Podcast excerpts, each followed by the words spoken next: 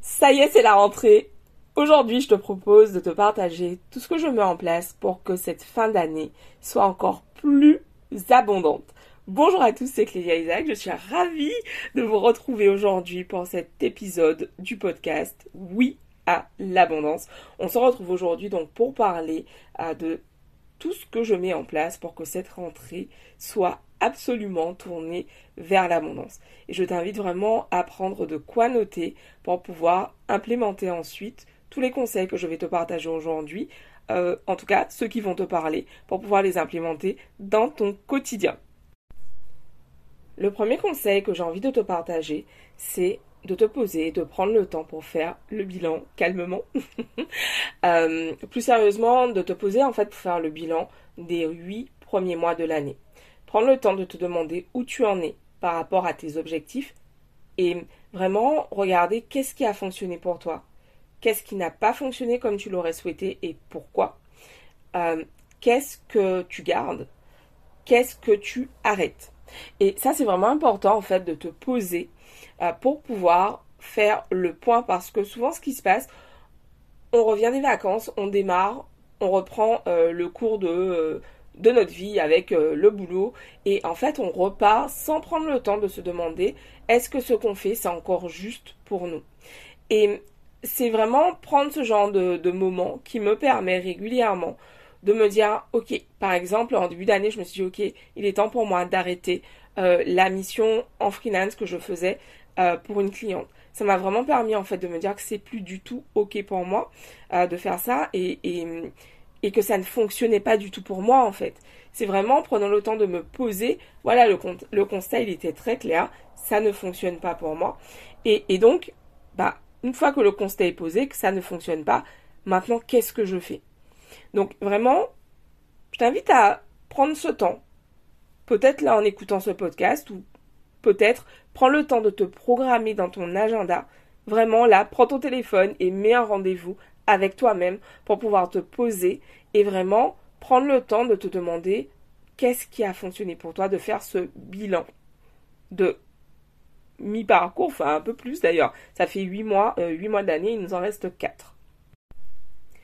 Une fois que j'ai fait le bilan, la seconde étape pour moi va être en fait de planifier, la planification euh, du reste de l'année. Donc je vous le disais, pour ceux d'entre vous qui me suivent sur, euh, Instagram, euh, d'ailleurs si tu ne me suis pas encore sur Instagram, je t'invite à aller me suivre à Clélia Isaac. Je vous mets mon hashtag Instagram, mon handle Instagram en, en description de l'épisode.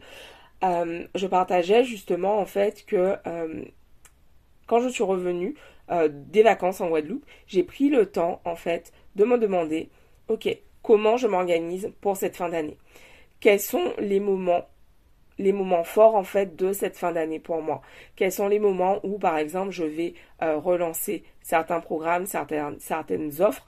Euh, Quels sont ces moments? Et j'ai vraiment pris le temps de me poser, euh, de faire un agenda, un calendrier, en fait un rétro-planning pour pouvoir avoir vraiment cette visibilité sur cette fin d'année et euh, voir quels sont les rendez-vous peut-être qui sont déjà euh, planifiés, euh, voir avec mes clientes, celles que j'accompagne notamment en freelance, est-ce qu'elles ont déjà calé de leur côté leur agenda pour voir est-ce que ça fonctionne avec le mien? Parce que c'est ça aussi quand on travaille en freelance, quand on travaille, quand on a des clients pour qui on effectue des missions, en fait, ça va te demander bah, de justement tenir compte de ton agenda euh, en intégrant tout ce que tu prends comme mission. Parce que le risque, et c'est vraiment ce qui m'est arrivé très souvent, c'est de te retrouver en fait à voir toutes les deadlines la même semaine. Et, et ça, c'était vraiment un truc, c'était assez, euh, assez drôle ou pas, hein, mais systématiquement, tout tombait la même semaine. Donc maintenant, en fait, le fait de planifier, ça me permet vraiment bien en amont d'informer mes clientes que à telle date, euh, je ne serai pas disponible. Et donc, pour celles qui m'ont évidemment communiqué euh, leurs agendas, leur euh, rétro-planning en amont du mien, donc évidemment, je prends compte de leur retour. Et pour celles bah, qui n'ont pas encore fait leur rétro-planning, voilà, je les informe de euh, mon indisponibilité. Et moi, ça me permet en fait de pouvoir m'organiser en tenant compte en fait de, mon écologie personnelle, comme on dit, vraiment en tenant compte de mes besoins. Parce que le risque quand on est entrepreneur, c'est en fait de continuer à se rajouter des choses, en se disant ah mais quand même je peux pas refuser, ah mais quand même je ne peux pas refuser, et à faire de soi la variable d'ajustement euh, de son business. Et ça je le vois très très très souvent. Euh, bah, déjà je l'ai vu chez moi, mais aussi euh, chez toutes les femmes que j'accompagne, il y a toujours ce truc de d'aller se coucher plus tard, de s'épuiser en fait parce que tu comprends, je peux pas refuser tel et tel contrat. Euh, alors qu'en fait, quand on se pose et qu'on prend le temps de planifier, et quand je dis planifier, c'est pas uniquement planifier en fait des moments de travail, les moments forts de ton business en termes de charge de travail, c'est aussi planifier les moments off. Parce que pour, euh, je suis entrepreneur depuis 7 ans, euh, cette année, c'était la première fois que dès le 1er janvier, j'ai mis dans mon agenda euh, 10 jours off non négociables. C'était la première fois. Et à la base, j'ai dit que j'allais prendre un mois. Au final, je les ai pris. Mais fin juin, j'avais quand même réussi à grignoter sur ce mois pour qu'il n'en reste, pour qu'il ne reste que 10 jours. Donc, vraiment, je t'invite à planifier le temps de pause dont tu as besoin. Peut-être qu'aujourd'hui, tu sais pas forcément bah, quels sont tes besoins en termes de coupure. Moi, du coup, ce que je fais, je sais que je, je tiens bien en fait sur une longue période.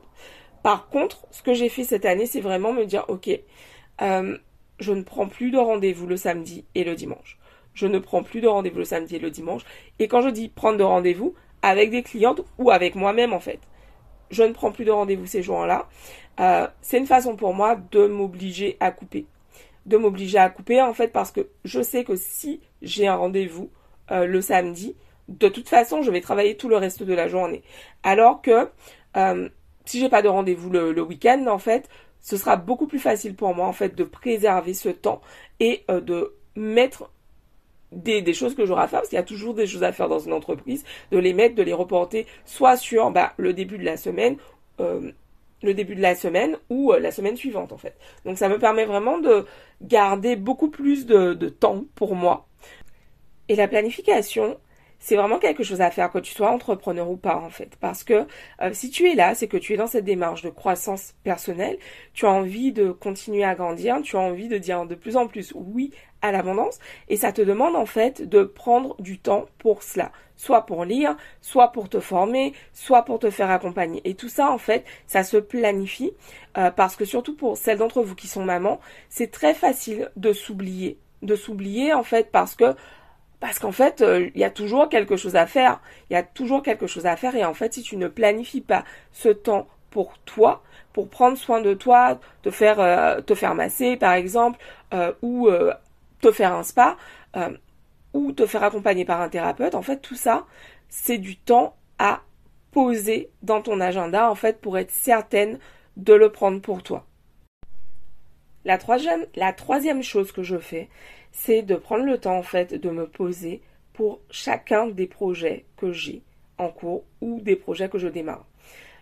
Qu'est-ce que je veux dire par là En fait, je prends le temps, en gros, de regarder chacun des projets que j'ai pour voir qu'est-ce que j'ai à effectuer. En ce moment, j'ai trois gros projets. Le podcast, euh, mon business de coaching et euh, un troisième projet dont je vous parlerai d'ici quelques semaines. Euh, pour faire grandir le podcast, ça me demande en fait de m'impliquer en termes de temps, de contacter des intervenants, des invités, de faire jouer mon réseau en fait pour avoir des invités de qualité à vous présenter, à vous partager euh, sur le podcast en fait. Et tout ça en fait c'est du temps de travail, de réflexion, euh, de programmation. Et, en fait ça me demande de me poser très régulièrement dessus. Donc chaque semaine je sais que le jeudi c'est du temps que je réserve pour le podcast. Je vais prendre le temps euh, de d'enregistrer des épisodes, je vais prendre le temps de contacter des invités, je vais prendre le temps de créer des visuels pour le podcast, etc. C'est typiquement le jeudi euh, que je vais consacrer au podcast. Euh, pour euh, le coaching, par exemple, bah, je sais que voilà, j'ai décidé que cette année, je me concentre sur le Woman Entrepreneur Bootcamp et oui à l'abondance. Donc en fait, ça va vraiment me demander en fait de programmer des temps dans le calendrier d'ici la fin d'année pour pouvoir partager autour de ces deux programmes que j'adore. Donc, et donc le troisième projet dont je vous parlerai d'ici quelques temps qui me demande vraiment beaucoup de boulot là en ce moment. tout ça en fait ce sont des choses que je fais rentrer dans mon agenda, dans mon calendrier pour pouvoir tout faire en fait. Ça demande vraiment en fait de planifier. On peut pas tout garder dans sa tête en fait. Aujourd'hui, avant j'ai beaucoup fait ça. Euh, sauf que je me suis rendu compte qu'avec le stress, ben, j'oubliais en fait, euh, j'oubliais des rendez-vous. Donc aujourd'hui, mon meilleur ami, c'est euh, mon Google Agenda, mon, Google Agenda. Je me mets des rappels sur les rendez-vous notamment, et j'accompagne le Google Agenda de mon bloc-notes donc sur lequel je vais marquer ma to-do du jour. Donc tous les jours, je prends mon bloc-notes et j'écris ma to-do, donc euh, trois ou quatre points importants euh, que je dois aborder ou trois, trois ou quatre tâches importantes que j'ai à faire pour la journée. Je vous invite vraiment à ne pas blinder la to-do avec une vingtaine de choses à faire parce que vous le savez, une to-do blindée, c'est une to-do euh, qui n'est pas finie. Et ce qui se passe quand on accumule des to-do non finis, c'est qu'on a toujours ce sentiment de oh là là, je suis pas capable, j'ai pas été jusqu'au bout. Alors que si tu te mets quatre points, pas quatre projets, hein, quatre tâches à réaliser, parce que la différence entre un projet, c'est un projet va demander plusieurs tâches, plusieurs étapes. Là où une tâche, ça peut être par exemple écrire ce post, écrire le post euh, d'aujourd'hui ça, ça va être, euh, voilà, un projet, euh, lancer mon business. Voilà, ça c'est un projet et vous vous doutez bien que ça va pas être fait dans la journée, par exemple. Donc voilà, vraiment prenez le temps de vous poser pour pouvoir voir quelles sont les différentes étapes des projets que vous avez en cours et que ce soit des projets professionnels ou des projets personnels. En fait, ça demande de regarder ce qu'il y a à faire en fait parce que le meilleur moyen de ne pas avancer et de te retrouver encore l'année prochaine à te dire oh là là euh, oh, j'aimerais tellement lancer mon business ou euh, j'aimerais tellement lancer ce podcast ou euh, j'aimerais tellement avoir un nouveau boulot, c'est de ne pas te poser aujourd'hui pour te demander qu'est-ce que tu veux créer, qu'est-ce que tu veux manifester comme job par exemple, ça demande de se poser. Le quatrième point que j'ai envie de te partager aujourd'hui, c'est en fait de prendre le temps pour faire le point sur ta routine spirituelle. Qu'est-ce que j'entends par là? Euh, Aujourd'hui, ma routine spirituelle, c'est principalement d'écrire. Euh, donc d'écrire dans mon journal, que ce minimum, une page. J'écris euh, une page minimum en ce moment dans mon journal.